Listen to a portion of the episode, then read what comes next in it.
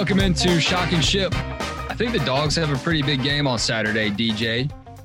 At Tuscaloosa, taking on the Alabama Crimson Tide. It's kind of crazy to me to, to take on Alabama in a game that doesn't have some immediate postseason implications, but we'll get to that. And uh, as always, get a fresh take from DJ Shockley on the game. Shock, how's your weekend? What's up, man? Weekend was good, man. Um, pretty busy uh, at the South Carolina versus Vandy game this past weekend, uh, and it was. Uh, I'm just gonna say it was uh, not as interesting as uh, a lot of games around the country, um, but uh, nonetheless, it was it was fun to do. Got to talk to my man Mike Bobo. it was good to talk to him um, ahead of that ball game, so I enjoyed that. it was good to see my man Joe Cox little I to call him redhead. You know, when Joe Cox when he first got to Georgia, uh, a little redhead came in there, little, little freshman, took him under my wings, and I even took him to my house during Thanksgiving. And we still laugh about it to this day. He just talked about how full he was, eating all that good food, he, some stuff he had never had before. Uh, but it was uh, it, it, was pretty fun. So weekend was good, man. Uh, other than the other stuff going around here in the in Atlanta with uh, our Atlanta Falcons. We had a, a couple things happen here, but uh, other than that, good. How about you, man? How was your weekend, bro? Good. It was good. Uh, watched the Tennessee game and um, just kind of amazed to see Georgia pull it off the way they did. They're just such a second half team, and um, it was nice to, I don't know, I guess watch the second half and not be worried about it because the first half was a different story. But yeah. but the second half was fun. Um, that defense is uh, putting up points, and um, I think they might eventually in, end up putting up more points than some of these offenses that they play at some point uh, down the road this season. But they're the real deal, and uh, obviously this game's a different story coming up.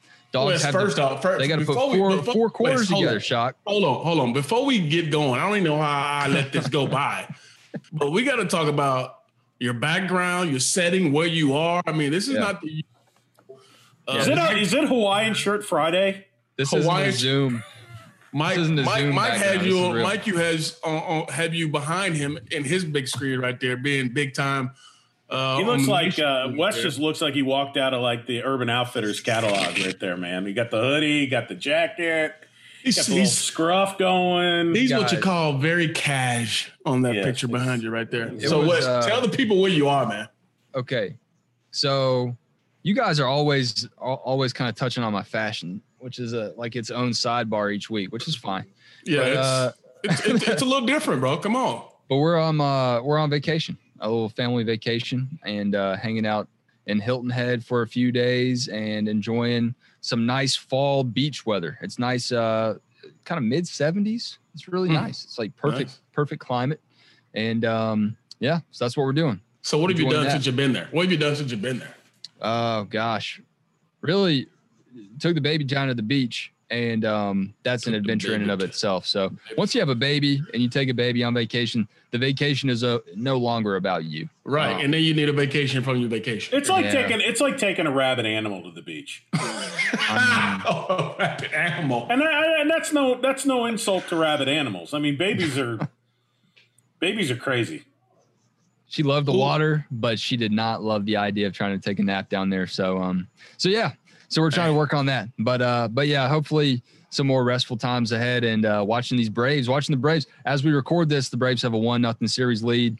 Um, Let's go, Bravos! In the series, so if the Braves go on to to win this series, then we'll say that uh, it, it means good things for the Georgia Alabama game this weekend. But if the Braves going to lose this series by the time you listen to it, it of course has no implication on what Georgia does against the Tide. But I think you know starting off with a 1-0 series lead against the Dodgers. I don't I don't know if a lot of experts, none of the experts I saw expected that. So great vibes in Georgia sports to start the week other than as DJ mentioned, um, the Falcons kind of uh, taking a taking a different direction on things and uh adjusting. I'll be honest, I don't think anybody was surprised, man. I, no. I think with the way it started, you know, and then you know, you, you start 0 and 5, you were 1 and 6 last year to start the season. Arthur had to pull the trigger on it. And I mean, yeah if you ever met Dan Quinn, just a, I mean, a quality guy, great dude. uh, really personable, cares about his players. You, you can tell all his players always vouch for him. They love the the coach he is. So uh, unfortunate to see him go, but we all know that it's a results business and wins and losses are at the top of that food chain for sure. You know what I think the hardest thing to, to get used to is is that in in professional football and in college football, you can still do and I'm you know and I don't really follow the Falcons, so I don't know the the minutia of the personnel moves and this and that, but it seems like you can do the majority of the things right and still lose your job. Mm, and right. same thing in college too. Same thing yeah. in college you can you can win a lot of games and still lose your job. It's the the old if you stay anywhere long enough, you will eventually get fired. And you know what? It was crazy when we talk about that. My wife just yesterday asked me, had I ever thought about getting into coaching or wanting to do something in that light? And I just went down like two of my my my, my good friends, Bryan McClendon and Thomas Brown, both are coaches and been doing it at the highest level, college and pro. And I picked their brain on it and the stuff that they have to do and go through, and how much time away from their family, and then how you can do everything right. And maybe you got four or five injuries in a particular, you know, season, and then you got a losing season and you're gone. And you got to move somewhere else. Like it's tough on coaches, man. It's tough. And you gotta you gotta do a year in and year out. So I think that's why a lot of people respect Kirby for everything he does because he is always about the next day, always building the future. We always hear him on the phone with recruits, always adamant about, you know, we got to keep, you know, grinding and getting better each and every week because you never know what can happen in this league uh, from from one week to another. Yeah, DJ. I mean, you see it now too. The coaching industry, I've always thought is similar to how broadcasting can be. You're moving around a lot. Um, there's not a ton of stability depending on what kind of gigs you take, and um, you know, different different roles, different pressures, different stresses. Obviously, it's not a perfect fit, but when you jump on that train, you better hold on tight, man, because you really don't know where it can take you sometimes. Yeah, because we're on this Mike Bobo train right now, and it, it, this train here ain't getting off the track. So, Wes, me and you, oh, we good, way, baby. Hold on, hold on. I got, I got some breaking news. Uh oh, what we got? Y'all are going to get some packages at your your house this week. Whoa. I've been looking for them too. I'm I've just been, saying. Ever since you said somebody, I've been every time FedEx somebody comes yep. to the door, I'm like, is that it? We are a UPS school. It is. Mm. It will be a Local UPS company. package. Local oh, great. company. great, great. But, uh, yeah, you guys are going to get your uh, your throwback jerseys. Oh, as soon as I, I'm going to be looking through those blinds, man. I'm going to be waiting. Let me ask you this, DJ: harder to be a coach in college or harder to be a coach in the NFL?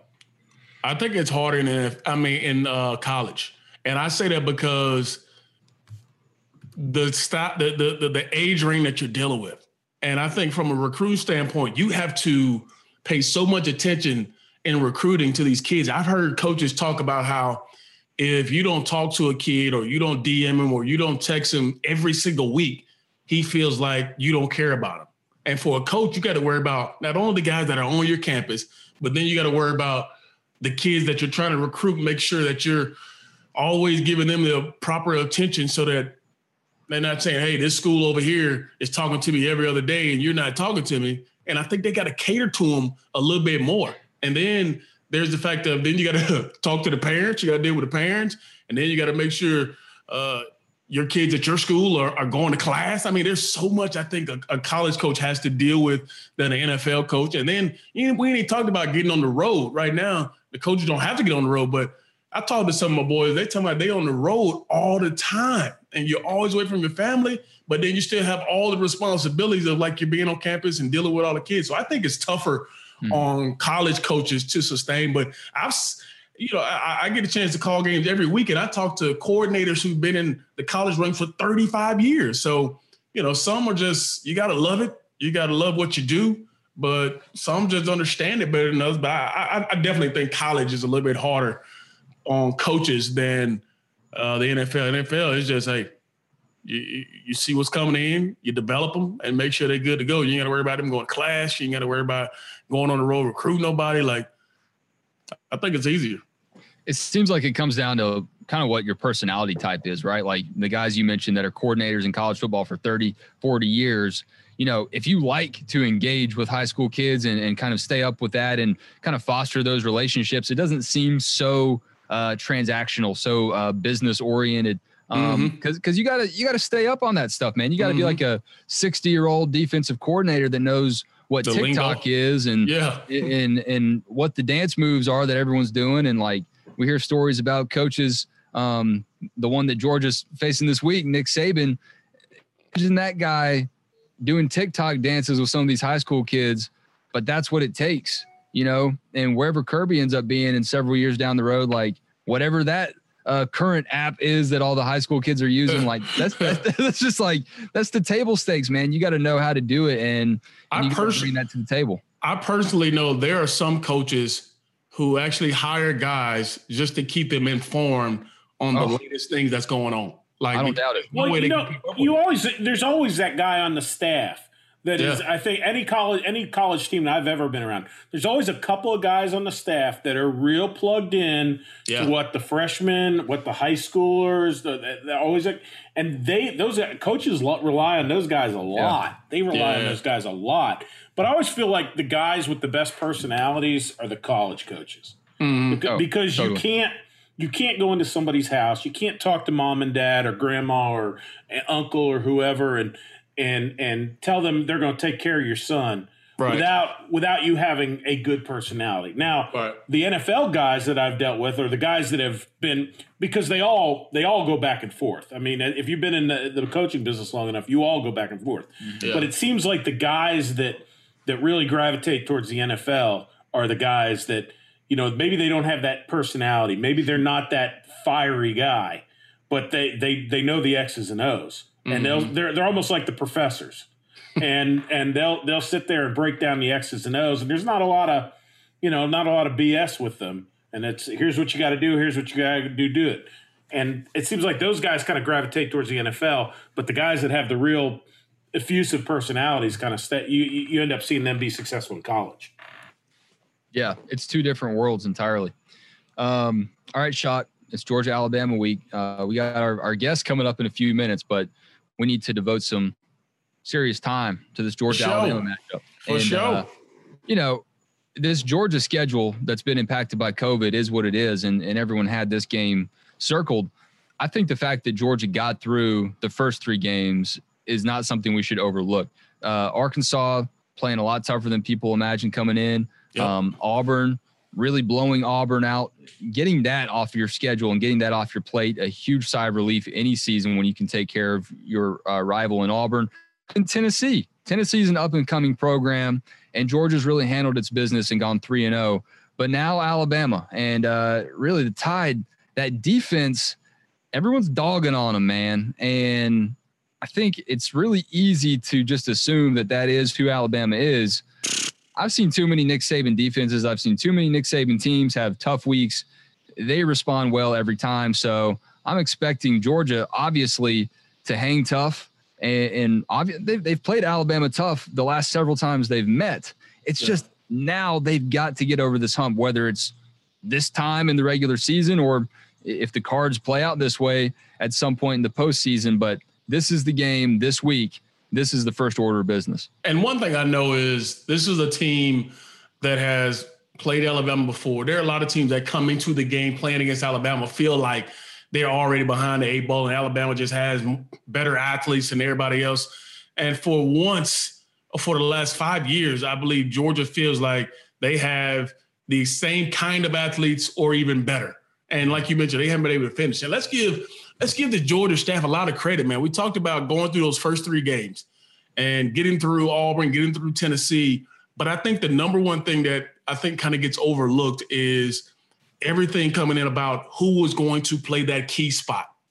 There are a lot of things that could have went wrong from that quarterback position or how they handle it, who was going to be the guy, uh, getting Stetson ready to go, and how was he going to perform. But I thought they did a great job of establishing him for one, but also giving him chances to be successful in both those ball games. Now, you got a great defense to lean on. That's obvious, but you could also put somebody out there who maybe doesn't have it all, and he could turn the football over a couple times before you know it, you're in a dogfight. So those first three games, you got to give that staff a lot of credit for getting through those games. And now I think you have a team that has built confidence over those last couple games going into a big time major matchup on prime time, night game.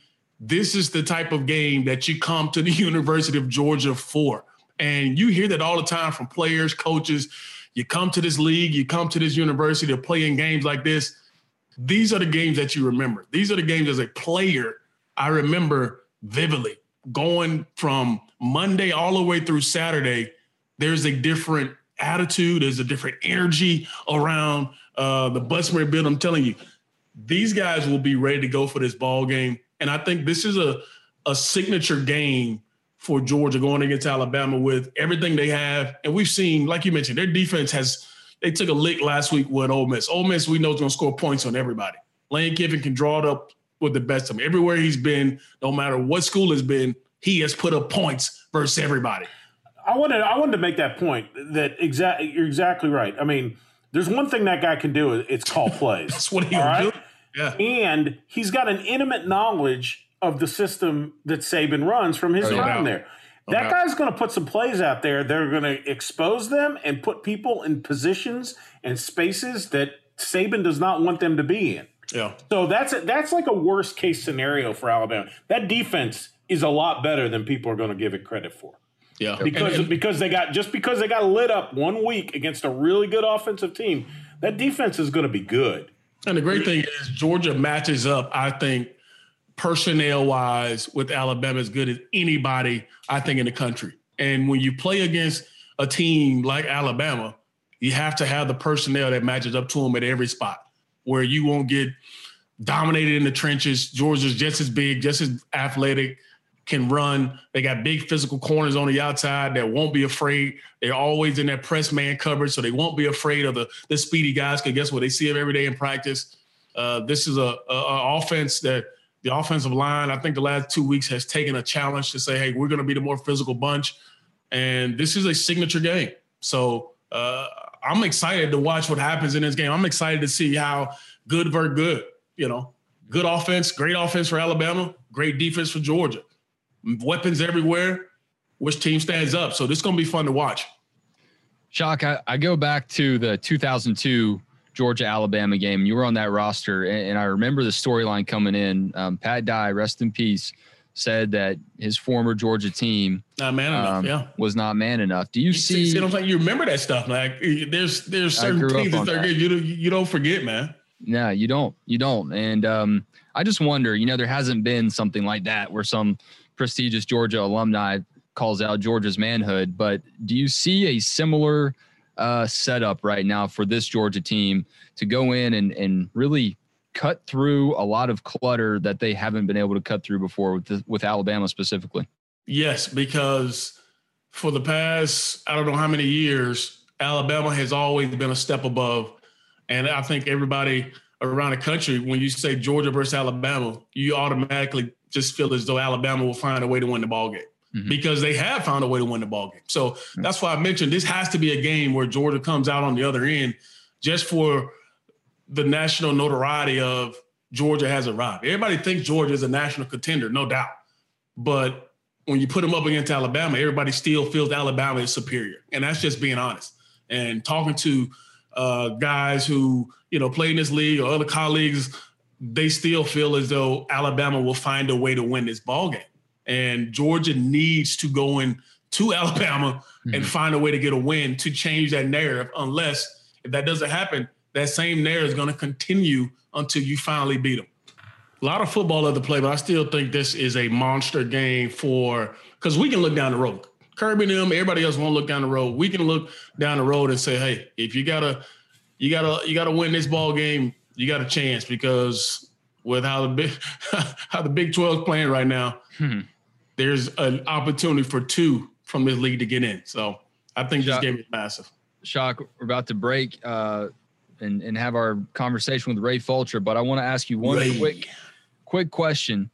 One position group that gives Georgia the win against Alabama. If this position group dominates, Georgia wins. What is it? Uh, I'm going to say D line because if you can affect Mac Jones, where uh, as a guy who knows this, you know, personally, if you can affect the quarterback, it doesn't matter who is on the outside. It doesn't matter what receiver, how fast he is, don't matter. If you can affect him, you got a good chance of winning that ball game. So I like I like the D line, man. There you go. Straight from Shock's mouth to your ear. Shock and Ship wrapping up uh, after an interview with Ray Fulcher coming up. But first, this break. We'll catch you after this.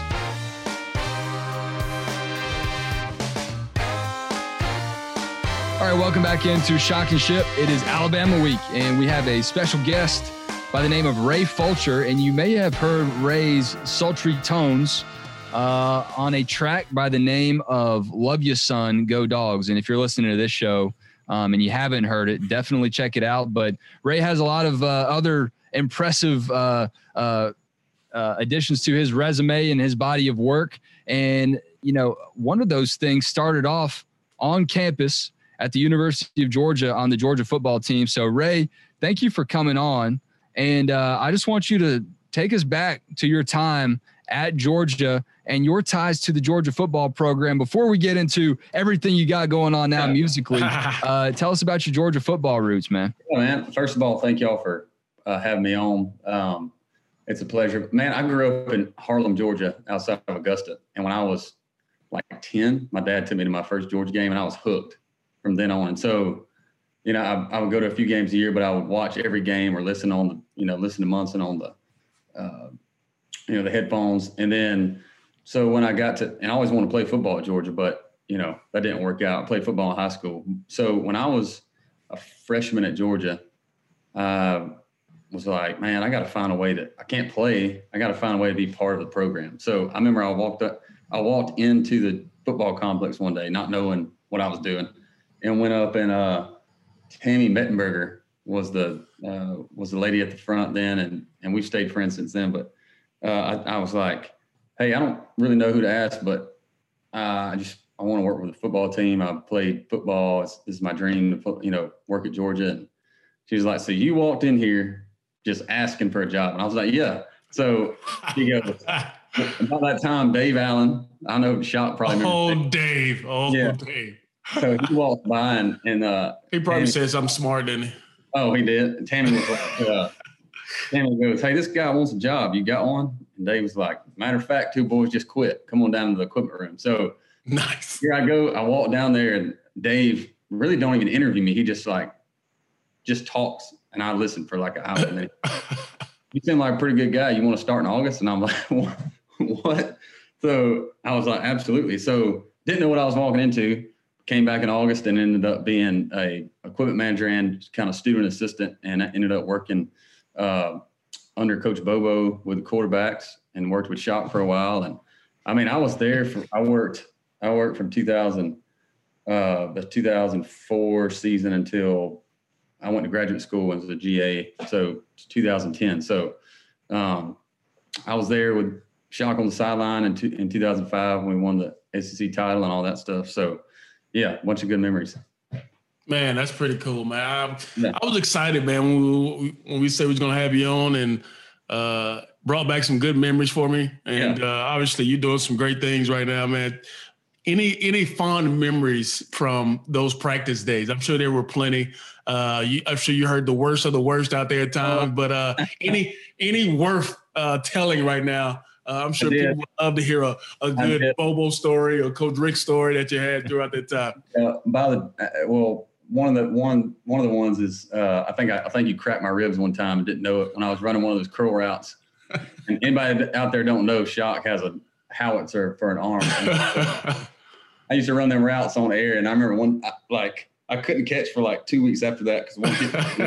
but, uh, no, I mean there's so many stories. I mean, one I remember I remember I was out there helping Coach Bobo, and um, he uh, he got so aggravated. I can't even remember what was happening or something. I, I, think we ran the same play wrong three times, and and then he turns around and yells at me like it's my fault. Like, don't, just there, don't just stand there and go get me a dip. And I'm like, you're a dip. And he's like, I don't care. Run to the store. So I ran to the store. Literally ran. Literally ran. oh, it's just across the street. Right there. Yeah. Yeah, on the corner and running.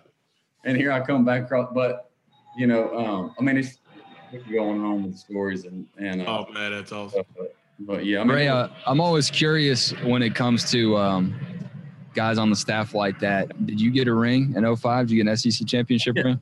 Yeah, yeah. It's actually okay. I was about to say if if Shock cracked your ribs, you at least earn yeah like a plaque or a T-shirt or something. So I'm glad they took care of it. Well, Yeah, well, well, we knew Ray was athletic. I mean, he used to be out there slinging it around with us, so we was like, we can let it fly. He act like he just wanted to receive it. So we Yeah. threw it to him like we was throwing it to Fred Gibson or you know. I tell you what, I had a uh, flag football.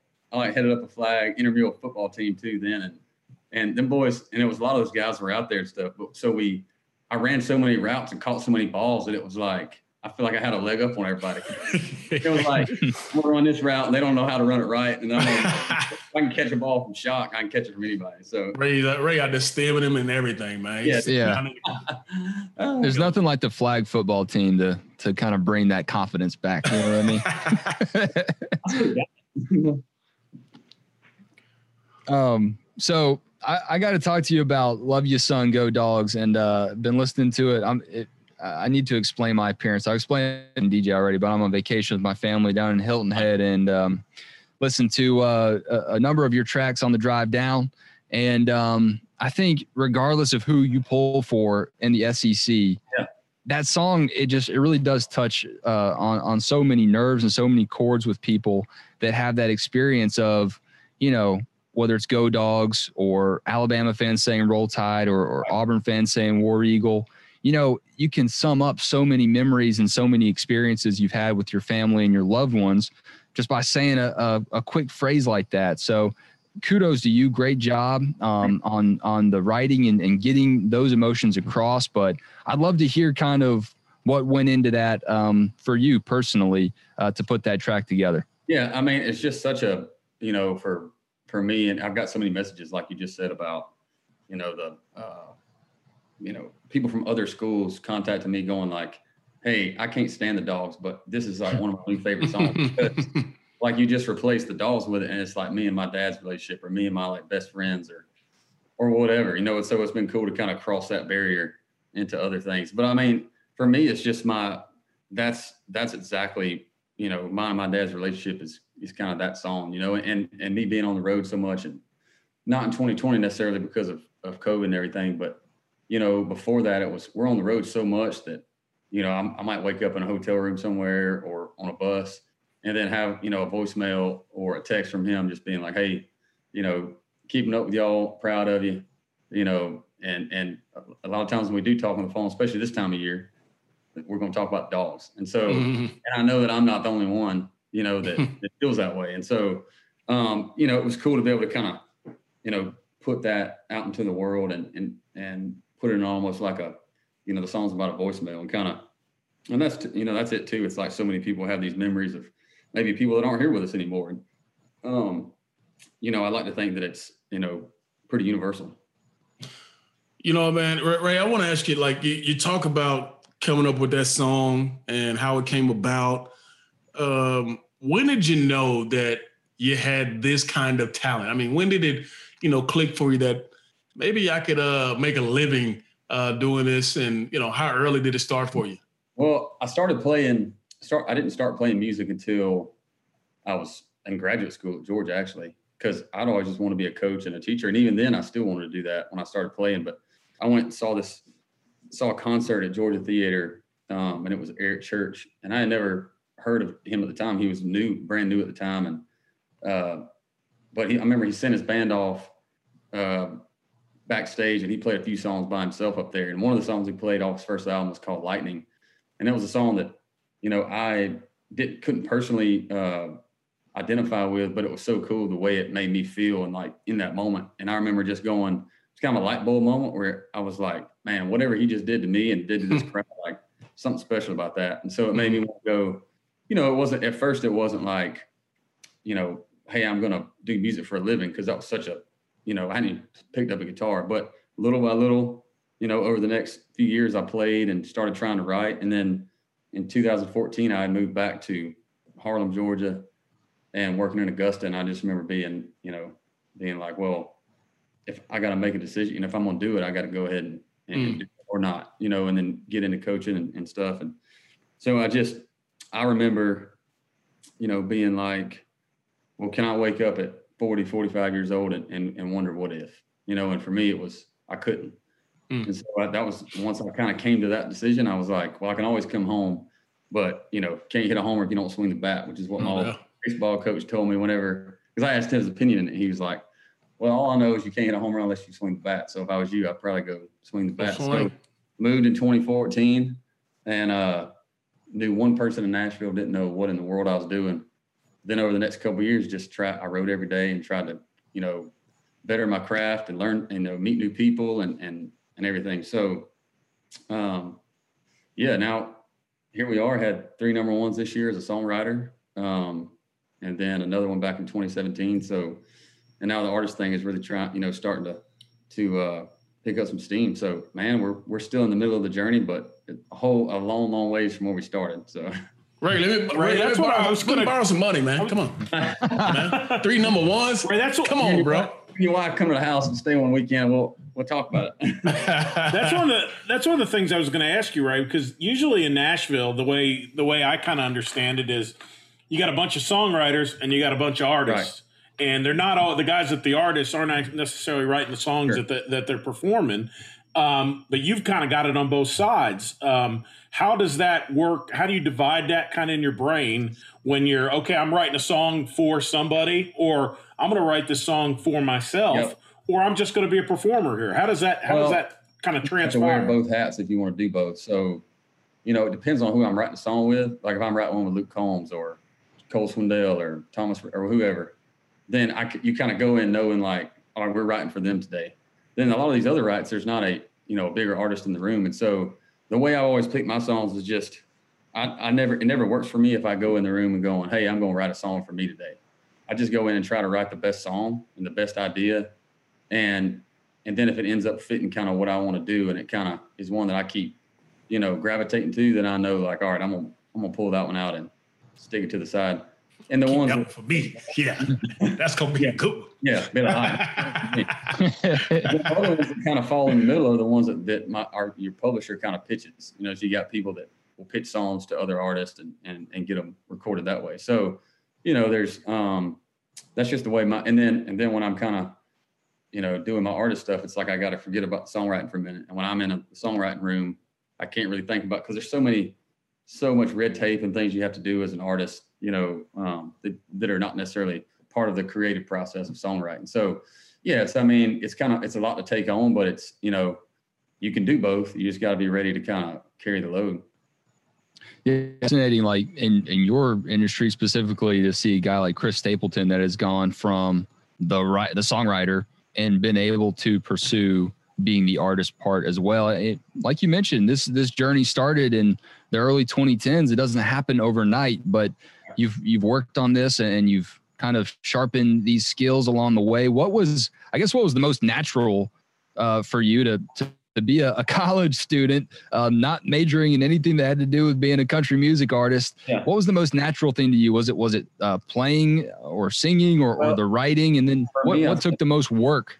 I think the dream for me has always been, you know, the artist stuff, and that's what the guy on the stage making the people feel, you know. But what I found when I moved to Nashville, it's funny that it was like that was the thing that I've had to work the hardest at was like the, you know, perfecting my, you know, craft as far as a singer and entertainer and vocalist and stuff. But the songwriting is, you know, and obviously I got way better from like year one to year two and year two to three. Um, but that that came a little more natural. And and you know, I like to think some of that goes back to because writing a song is a whole lot like writing a like an argumentative essay. It's like you got this one big idea and then at the you just keep hammering that idea in different ways. And um, I wrote so many of them in college that like once I sat down and I was like I kind of clicked and I was like okay, so you got to have the melody here, you got to have a rhyme right here, and you got to do different stuff, but it all needs to tie into the same big idea. And so, you know, for me that that stuff came a little more natural um, at first than the other stuff. So I'm just trying to kind of even it up a little bit. Right. Here's my question: like how do you come up with the names of those songs? Like, like you look oh. at some of the names, you like, oh, that sounds catchy. Oh, I wonder what's going on in this song. Like, I mean, you got you, you got a couple songs I was looking, I was like, man, I wonder how you came up with that name. So what's that process like of coming up with a name for a song? Yeah, I mean, for me, it just starts with an idea, you know, and sometimes the idea won't be the title, but it'll be, you know, and a lot my radar is always on. So like anything that somebody's saying, or if I'm in conversation, or, you know, if I'm even, you know, just in a crowd, like you can hear people at the restaurant or whatever, and and also just paying attention when you watch TV or movies or whatever, because eventually you have all these ideas when you first move to town, and sometimes they'll come naturally, but when you're writing every day, you kind of mm-hmm. run out of those things. So you got to yeah. like pay attention, and then you know, the idea will hit you and you might write down like a sentence or two, like in, in your phone. That's where I keep all my ideas. And then you just kind of, you know, look at it and figure out and, you know, talk with other, with other songwriters like, um, hey, what's a good title? What's a good kind of hook, we call it. The last couple of lines of a chorus are usually the hook, the payoff, you know. Um, so, yeah, it's always usually a process. Now, sometimes, you know, God comes down and you get this, you know, bam, it just clicks in your head and you're like, where's that been all my life? You know. Hmm. um, but I think the key is just to always be looking and always have your kind of radar on. All right, so broke my heart tour. That's awesome. Right so Ray, I'm gonna ask you. I'm gonna ask you a hypothetical question here. Okay. Hypothetical question. Oh, Mike's coming with it. So it's it's Alabama week, right? So you've got a ch- you've you've written you've written um, you've written Go Dogs and I'm trying to think. Uh, all right, I'm trying to think of it now. All right, Jason Isbell, big mm-hmm. Alabama mm-hmm. fan.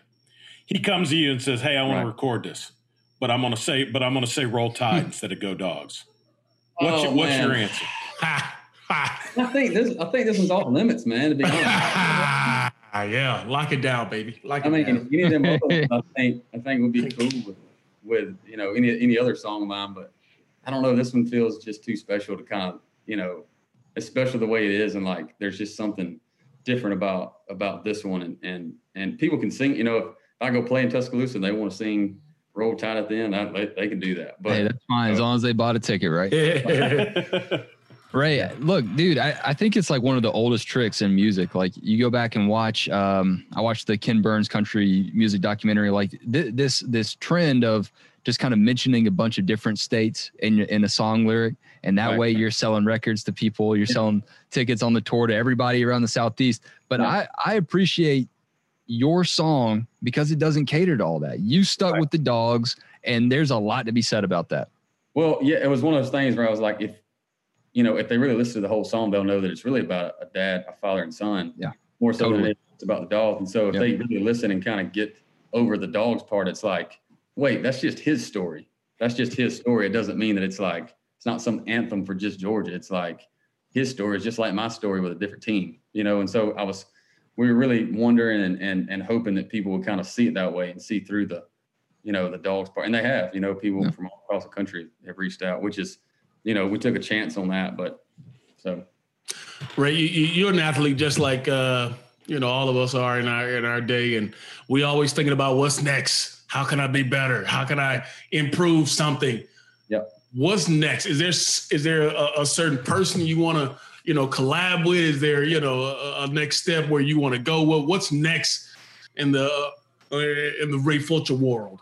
Well, so we we recorded a bunch of songs during quarantine. We recorded like ten songs, and so really the next thing for me is going to get the you know right now we're in talks and trying to get a you know a, a record contract to kind of be on the radio, you know, national mm-hmm. and We've already got we're going on tour with Luke Combs next fall. We'll be playing at Madison Square Garden and like Garden up in Boston and out in I mean twenty something dates with him. So it's a long um, way from Bus Butts-Mehre right there, baby. It is. Long way from long way from running to get dipped for Bobo right there. That's right. That's right. Dude, there, there's a country song in that in and of itself. and so, you know, just uh trying to, you know, in music you never know what's kind of coming down the line necessarily. It's like if you just kind of plan right and you work and you got your, you know, bullets in the gun, so to speak. You got the songs ready and you got and you you plan accordingly. It's kind of like eventually those things will fall into place and and they have in a lot of ways. So, you know, I think uh, you know, that's kind of the next goal is to get some songs on, you know, and some stations have picked this song up, uh, but kind of a, you know, a national radio act, national touring act, which we've done that already, but kind of doing a bunch of our, our own headline stuff. Ray, Ray, Ray, Ray, you got the uh, you got the ladies throwing unmentionables on the stage at you and stuff now. I mean, I mean, I ain't gonna say that. I mean, more. I know, I know. They love they love that voice. I know, I know, I know. Breaks them down. Ray, if you're cut, if you're cutting an album, Ray, how many? You said you recorded ten songs. Mm-hmm. So obviously, you know, you probably got a notebook or something that you're writing all this stuff. When you go into the studio, how many songs do you think you have to? Do you try to have if you're going to say, "All right, I need ten good songs for an album"? Well, I'm going to go in with 30. I'm going to go in with 20. What, what's that yeah, number? For me, for me, it's going to wind up being about, I think, 16 to 18, and we're going to probably narrow it down to, you know, to 12. And then we'll still probably put the other ones out, just use them differently, you know. Um, because a lot of times it ain't just the song; it's about how it comes out in the studio, and and because that's not that's an inexact science too, and like there's either a magic that day or there ain't with that song. And so, you know, that's why some people they'll record a song two or three times to get it kind of right, you know, and, and to make it where it, and, and there's no scientific thing that goes, well, that's right or that's wrong. It's just a gut thing, a feel thing. Mm. Um, so yeah, we recorded 10. I'm sorry, we, we finished 10, to, 10 are totally done. And then we've recorded uh, six more that aren't quite finished. And we'll probably go in and do two or three more and kind of, you know, see what we got. You know, you say uh, totally done. I mean, how do how long does it take to to to do a song? So you record the song in there and, and, say one day you record like four songs with a band and everything. Right. And then they go, then they go, you got to do vocals separately. So you'll go do vocals and then they send it to a mixing engineer, which what he does is kind of gets all the levels just right and all the, you know, to where it sounds. And then you send it off to mastering, which all the mastering does is just kind of put like this kind of radio polish over it mm. and just brings all the, all the, you know, all the high end notes are going to sound more high end and the low end's going to feel lower. And so all that takes, you know, you can, you know, if you got somebody on it, if you just need a song, like you can record it on Monday, do vocals Tuesday, mix it on Wednesday, master it on Thursday if you wanted to. Usually, because everybody's busy and they have schedules and all that, and, and people lined up, mm-hmm. you know, mm-hmm. that's going to be a, you know, a month long process to kind of get all that stuff mm-hmm. done. Wow. Yeah, I imagine with COVID, I mean, everyone's learning to work remotely, but uh, yeah. that, that process has to look a little bit different. Yeah, yeah, it does. I mean, the the way we recorded these songs too was different. They they ended up being instead of being in the room with the full band, we had to kind of piece. We would do like the drums and bass at one time with just like the acoustic guitar, and then kind of send it out to the different band, you know, the different players. And so at the end of the day, you can't tell the difference. Wow, it was just a different, you know, a little bit longer route of of, of trying to get it done. So yeah, I'm I'm fascinated with the way that things will always change, like for the for the long run. But yep. I have to imagine that with that specific part of your job, you want to get back to normal. You don't want to you don't want to record these songs like this for the rest of time, right? Like no. there's something about being in the same room with everybody. Oh, it is. Yeah, there's something special about it, and and you, it's easier to communicate and go, hey, what about this? When it, when you just send it to them, it's like, you know, they send it back and you either love it or you don't. Or you, you know, it's yeah game of cat mouse or whatever. But uh, that's kind of how the show goes sometimes, Ray. Right, and it was cool. It was, you know, that's right. That and the fact that we have to get uh, we have to run DJ through the uh, the um,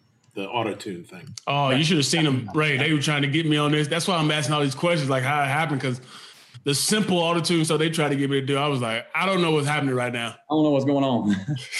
we threw a lot at him on day one. Hey Ray, uh, obviously big game this weekend, man. Uh, I know you've been keeping up with the dogs. Big win the first three weeks. Alabama, of course, has been Alabama. Uh, love to get your thoughts on the ball game and uh, what you're looking forward to. Man, them boys, uh, the defensive line is playing better than I've seen, and definitely in Smart's era. And I mean, the offense, you know, man, Bennett's got some confidence. Mm-hmm. You know, and he's got some daggone, he's got some players outside right now. Um, they call him the mailman, I mean, Ray. They call him the mailman. Oh, mailman. Bring your mail to your house. Postal service.